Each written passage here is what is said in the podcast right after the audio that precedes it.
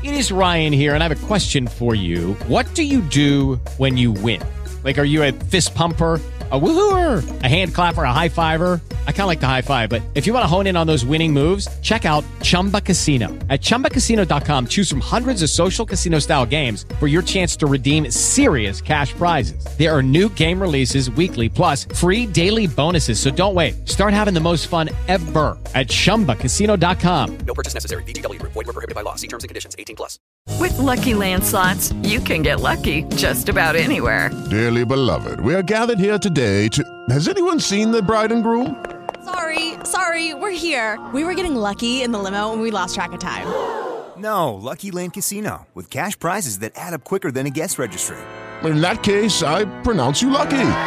Play for free at LuckyLandSlots.com. Daily bonuses are waiting. No purchase necessary. Void were prohibited by law. 18 plus. Terms and conditions apply. See website for details.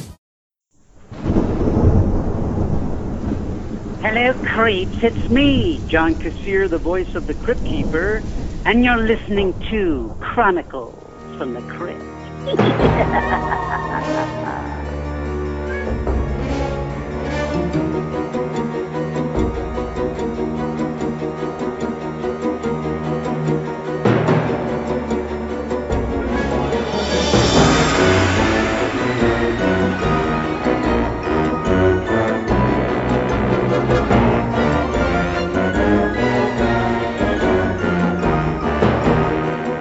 Hello there, I'm Casualty Chris. And this is Father Malone.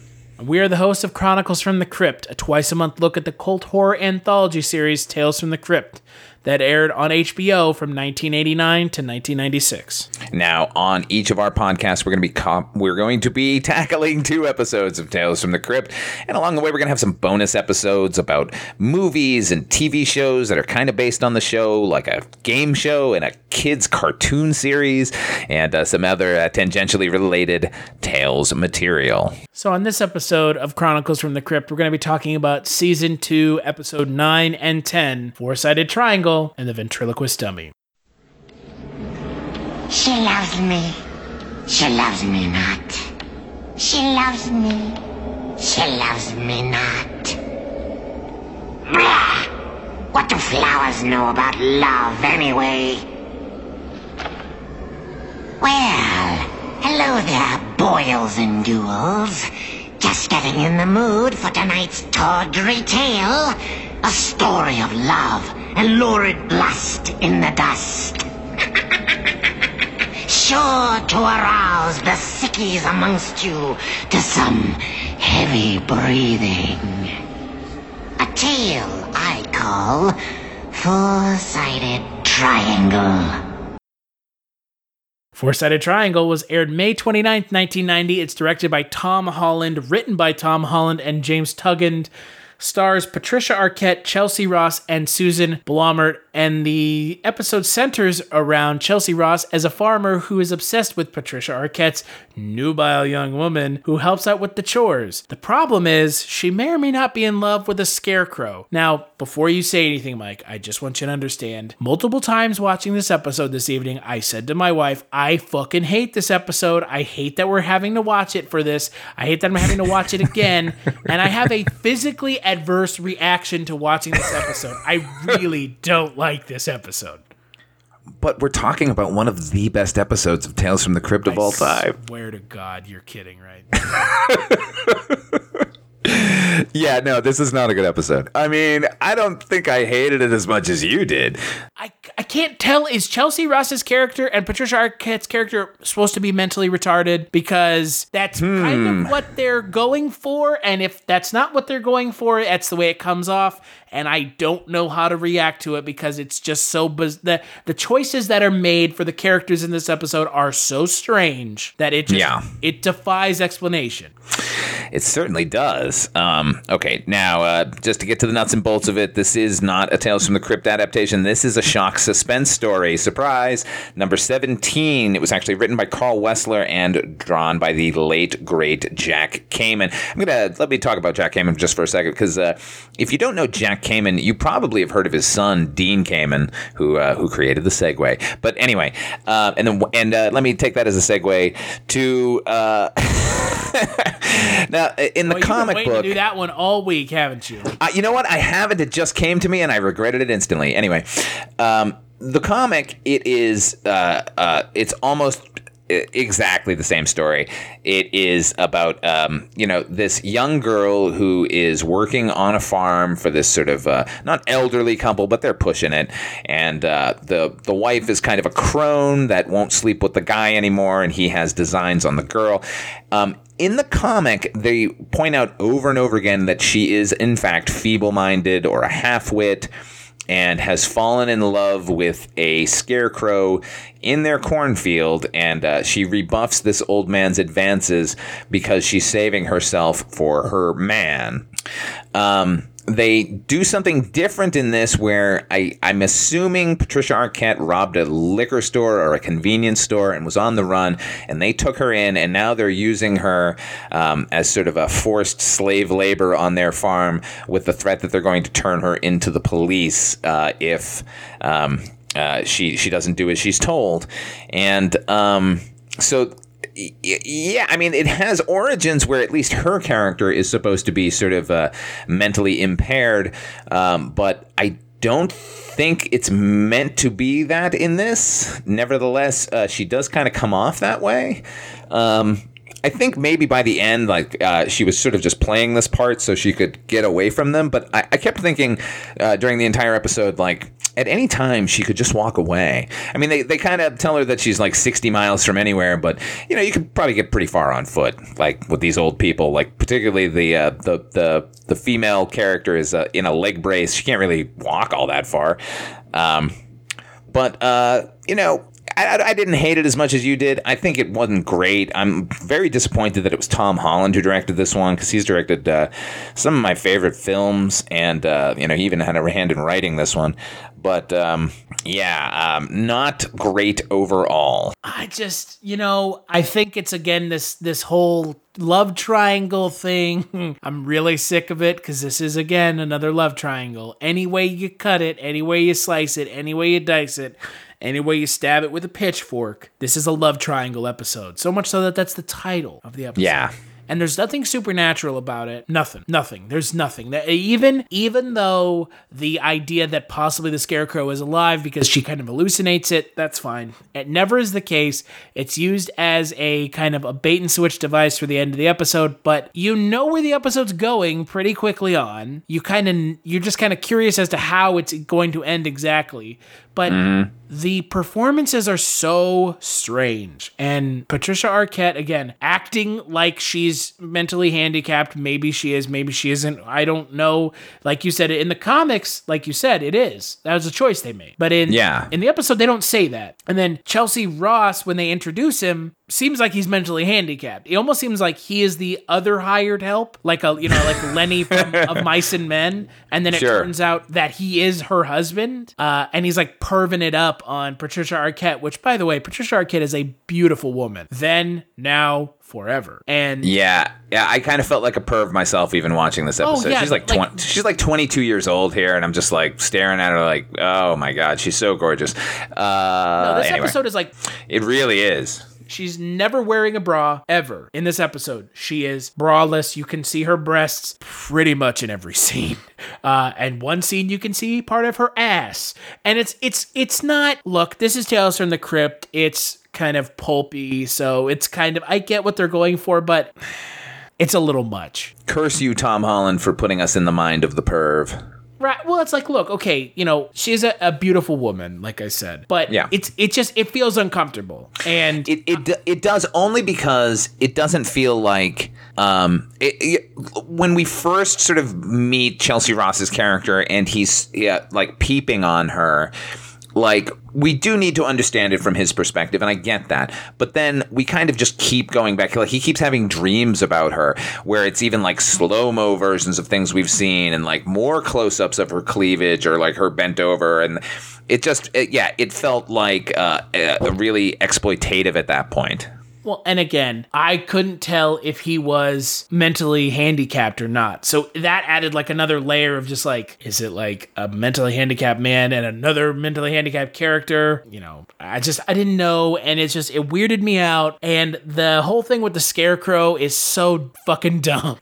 like, I just, I'm in love with a scarecrow is not a line that should be uttered in anything because it sounds so it sounds so dumb and so dorky and so goofy. And yeah it's tales from the crypt but the one scene that they have is her having like been knocked over the head with a bottle and he's like reaching out to her and that's it? Yeah, I mean, um, I, I did sort of anticipate a more supernatural ending for it, not just that she hallucinated it. like i always remember this episode incorrectly in that the scarecrows do come to life and like murder the shit out of these people Yeah, I was kind of hoping for that. I, I hoped for it the first time I saw it. and I was kind of hoping for it again, even though I knew that that was not the case. And that's again, I think that's the other problem I have with this episode. It feels like a missed opportunity. Yeah, but uh, before we rail on it some more, uh, let's just mention uh, Susan Blamart, uh, Blomart, Blamart, Blumart, Blomart? Susan Blumart, Susan Blumart. There we go. I got to it eventually. Um, uh, uh, she's great, man. Uh, I love her. Uh, she is a character actress. You would know her instantly if you saw her. Um, and I will always fondly remember her from around this time period. Uh, she starred in an episode of The X Files, one of my favorite, if not my favorite. Oh my god. Yes, The Hand of Great Verlitz.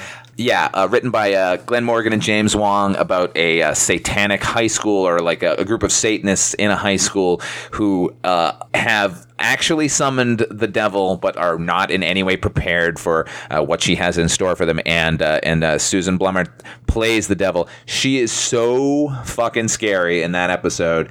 Um, while also being um, kind of charming about it. Um, I was uh, really disappointed that she never came back on the series. I was always kind of waiting for her.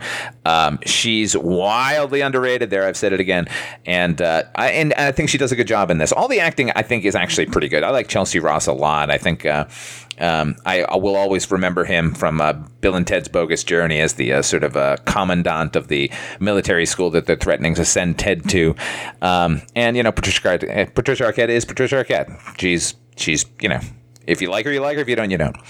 And this is three years removed from Dream Warrior. So so that's why she's in this. She's in this because of Dream Warriors, by the way. Uh, totally. I mean, yeah. I mean, you you definitely. And um, you know, it, I always appreciate when you see an actor um in their career getting better uh, at their craft, and I think uh, this is like a step up from kind of the stuff she was doing in uh, uh, Dream Warrior. So um, I think this is you know a step towards uh, a, a more uh, um, well formed, creative personality.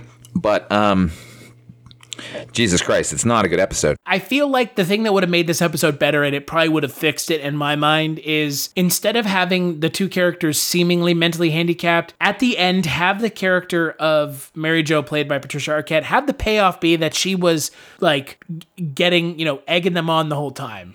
And that it was yeah, her- that's what I was hoping for. Right. And they kind of like they have that at the end, but like they needed to be a little bit more explicit with it and show like she's not a dullard. She actually was planning this to get rid of Right. Yeah, and as soon as it happens, I was like, "Oh man, maybe she she pulled a fast one on them."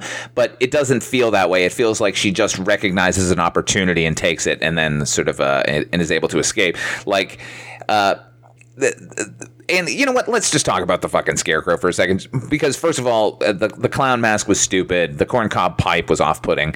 Um, it didn't come off as scary or funny or interesting in any way. It's the worst scarecrow I've ever seen.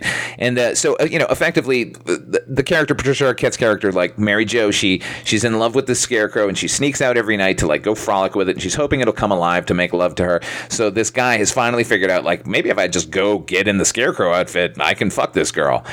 Um, but they telegraph to us instantly that it's him in there. So when his wife shows up and starts slamming it with a pitchfork, we already know he's in there. It's like there's no shock to it, there's no surprise to it, and it doesn't feel like these reprehensible characters should feel any of my or your sympathy. So it's just like the ending is so telegraphed that it like robs it of any potential um, shock.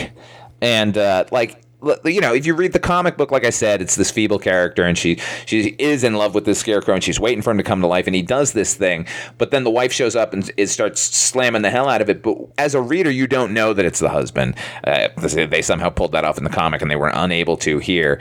Um, other than the fact that they showed a close up of the guy's eyes before anything happens. I don't know, man. It is a it is a failure of an episode. Yeah, it's an episode that I, I like you said. I think it, it just it fails. It fails where it really shouldn't, and it shouldn't have had this hard a time at being successful. It really Yeah. shouldn't have. And the title alone is just like so dumb. Four sided triangle because she there's I don't a like it. triangle with the scarecrow. Really? Okay, great. yeah, this is a total skip for me, without a doubt. Uh, yeah, I mean it's uh it's not as bad as some of the ones we've seen, but I can't recommend it. I'm gonna say skip it. And again, it's also another love triangle episode. So great. Enough. Enough of them. So let's talk about the next episode, Ventriloquist Dummy.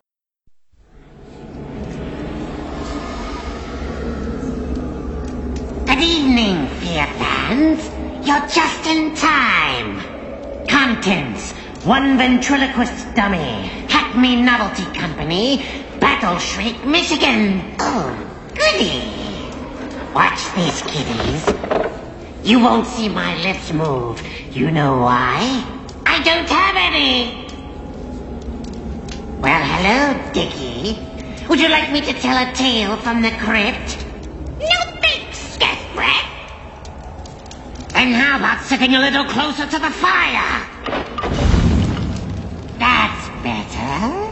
Now I can dole out a diseased little ditty about the schizophrenic nature of showbiz and how to hack your way to the top.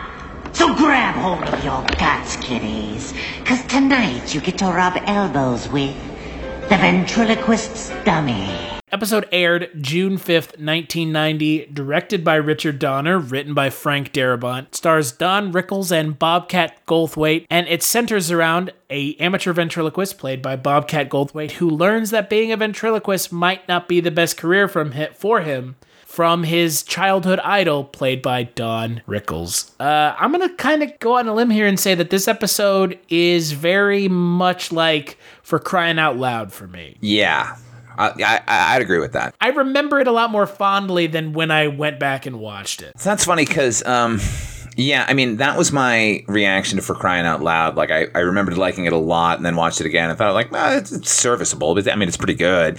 Uh, this one, I remember thinking uh, that it was okay initially, and I liked it a lot more now. Yeah, it's not. It's not. A, I'm not saying it's a bad episode. I just feel like the parts that are good get outweighed by the really, the really weak ending. The ending that is like that falls kind of flat. Yeah, I mean, it's uh, it, it's meant to be, you know, a twist upon a twist upon a twist when the initial things were just fine.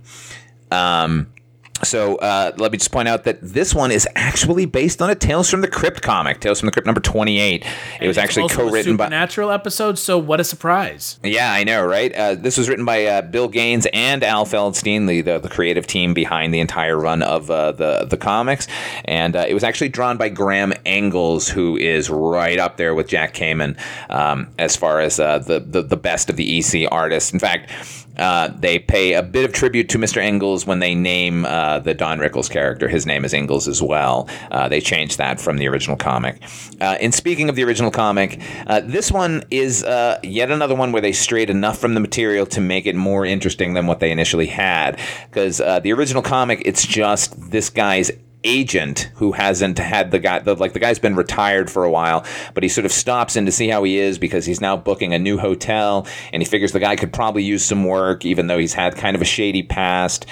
And uh, and there's no sort of uh, uh, uh, like hero worship going on here or like you know a, a span of time from like childhood to adulthood. Um, it's just the guy gets the guy brings him to the the new club and then everything sort of uh, falls apart. Um, having said that, like I, I- do really like this episode, but my main complaint with it, other than as you said, like the too many twists, is um, it feels a little like Star Wars humor. Like you see like a joke in a Star Wars movie, it's not actually funny, but all the characters are laughing for some reason, and the audience is laughing too because that's their level of humor. None of the jokes, the actual jokes that are being told on stage, are funny at all. But you're seeing an audience like laugh as if it's the funniest thing they've ever heard, and that drives me crazy in any filmed entertainment.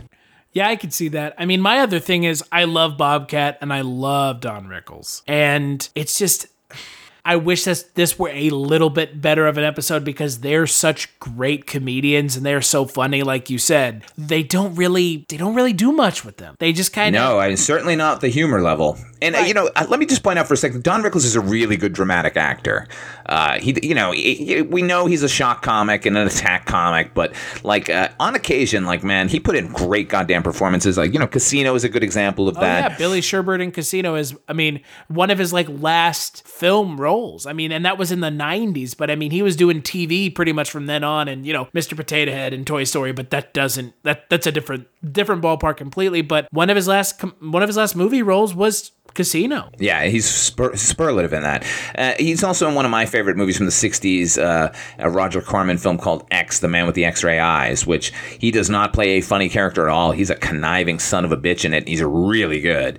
Um, so it's always good to see him doing a dramatic role. I don't know what it is where comics can do dramatic roles really well, but dramatic actors can't necessarily pull off comedic roles.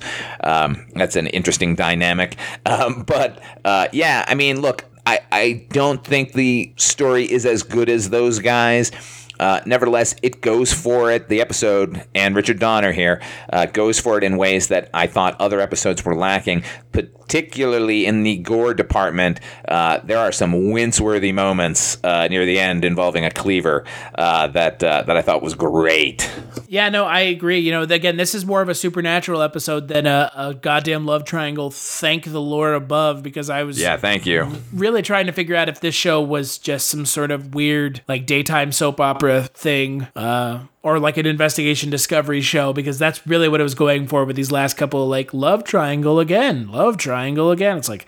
Jesus Christ. This show has Yeah. the intro with a dead, undead zombie crypt keeper puppet, and you're just going with these like fucking love triangles? Guys, come on. Yeah. Undead talking creature at the beginning of the show, and we're not doing supernatural stuff. Come on. Yeah, what And- is happening? Right. And so with this episode, it's a little supernatural. Not really. I mean, it reminds me a lot of the Freak Show episode of The X Files. Yeah, yeah, yeah. Oh, definitely. Right. The Vincent uh, Schiavelli episode, where it's like. Yeah, I, like yeah. I a- thought that too while I was watching it. That's funny. Yeah, which I mean, again, this is a Don Rickles' is situation is a little different, but at the same time, it's it's an interesting episode. It's a fun episode. It's not funny the way that it should have been when you've got Don Rickles and Bobcat in one episode. And I, like I said, love both of them. And then the ending is so unbelievably stupid that it almost takes everything that the episode did right and just squanders it because the ending has Bobcat saying, okay, hand twin of Don Rickles, who he cut off and then died, yet that thing didn't die for whatever reason. It Yeah, that's a little suspect.